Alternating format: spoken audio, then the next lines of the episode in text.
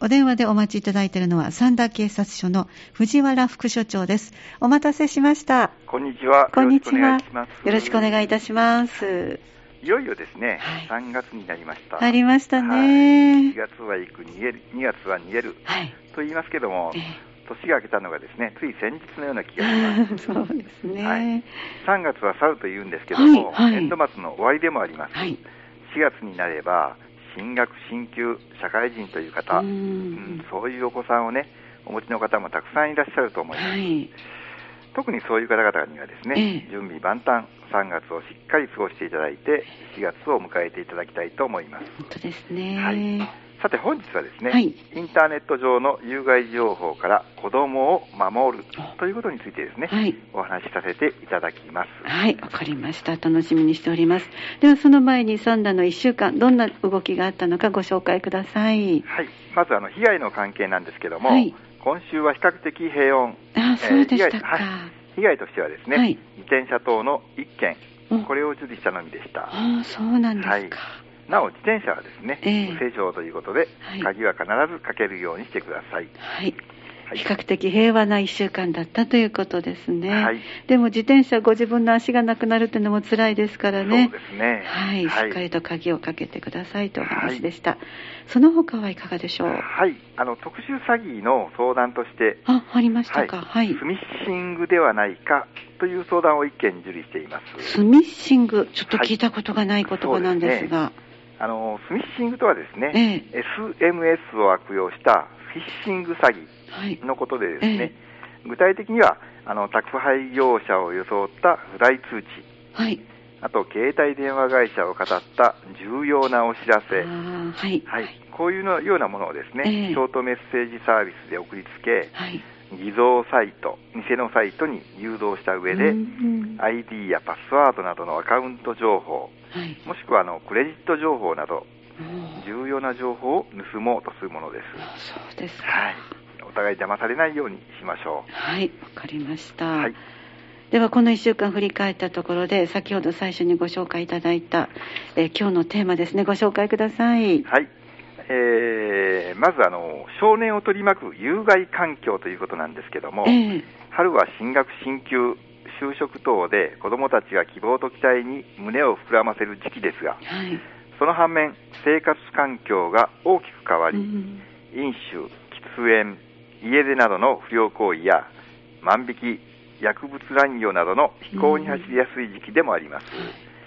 近年ですね、ええ。スマートフォン等の普及に伴いまして、子どもたちが児童ポルノをはじめとする性被害や SNS の書き込みが原因のトラブル、うん。SNS で知り合った相手に誘拐される事件等が後を絶ちません。はい。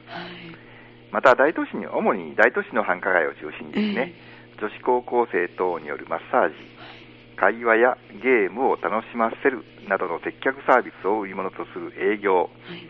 通称 JK ビジネスとこう言うんですけども、こういうものが見られ、問題のないアルバイト、手軽にお金を稼げるアルバイトとしてですね、子供たちが安易に働くことで、客から性的な被害に遭ったり、インターネット上に個人情報を、えー書き込まれたりするトラブル、はい。こういうものが発生するなど、ええ。子供たちを取り巻く環境、特にですね、うん。えーインターネットなど、ああいう環境が増えて、はい。より依然と厳しい状況にあります。はいインターネットにおける有害情報などの危険なんですけども、えあのこういう進学進級、特に進学進級ですね、えはい。これを機に子供にスマートフォン等を購入さされる保護者の方も多いと思います。そうですね、はい。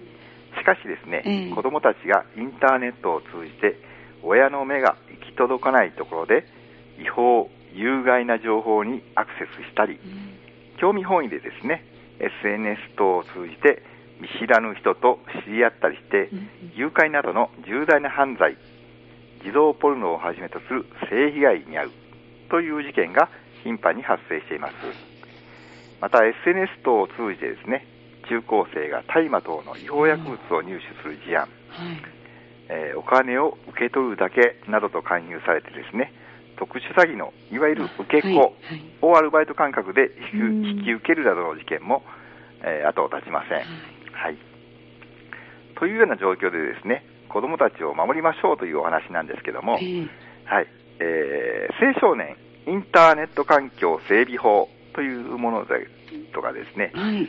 青少年愛護条例では、保護者は子供のインターネットの利用状況を適切に把握しなければならない。うん子供のインターネットの利用に伴う危険性等について認識し、健全な判断能力の育成を図らなければならない。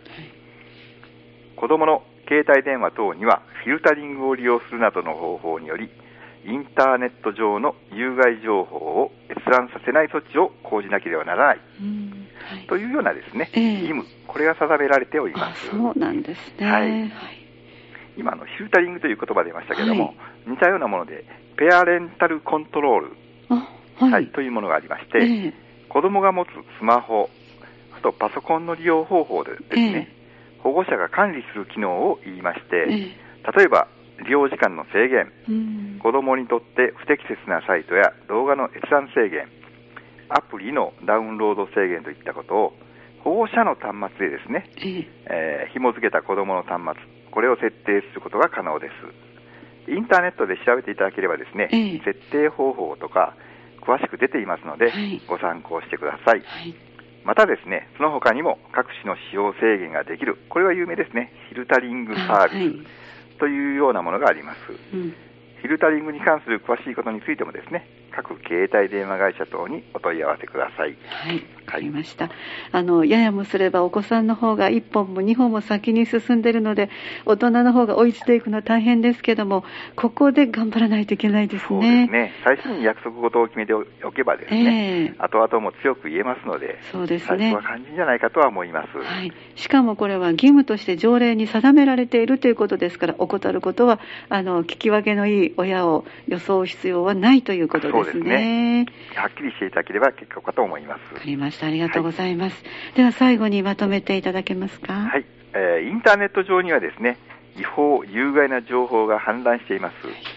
一昔前でしたらね、ええこういうものなかったんですけども、うんインターネットの発展に伴いまして、そういうものが氾濫するようになってきておりますそう。ですね。はい、犯罪、被害等からですね、ええ子どもたちを守るためには、保護者が子どものインターネットの利用状況を把握し、適切に管理することが重要です。うんはい。そしてですね、SNS 等に自分の個人情報を書き込まないとか、SNS 等で知り合った人と絶対に会わない、薬物家で自殺サイトなど有害な情報を閲覧しない、子供とインターネットの利用方法についてよく話し合い、家庭でルールを決めておくということをですね、ええよろしくお願いしたいと思います。はい、わかりました。ありがとうございました。それではまたこの1週間もよろしくお願いいたしますよろし。くお願いします。ありがとうございましたありがとうございました。失礼いたします。ますお話をいただきましたのは、三田警察署の藤原副署長でした。三田警察オンラインでした。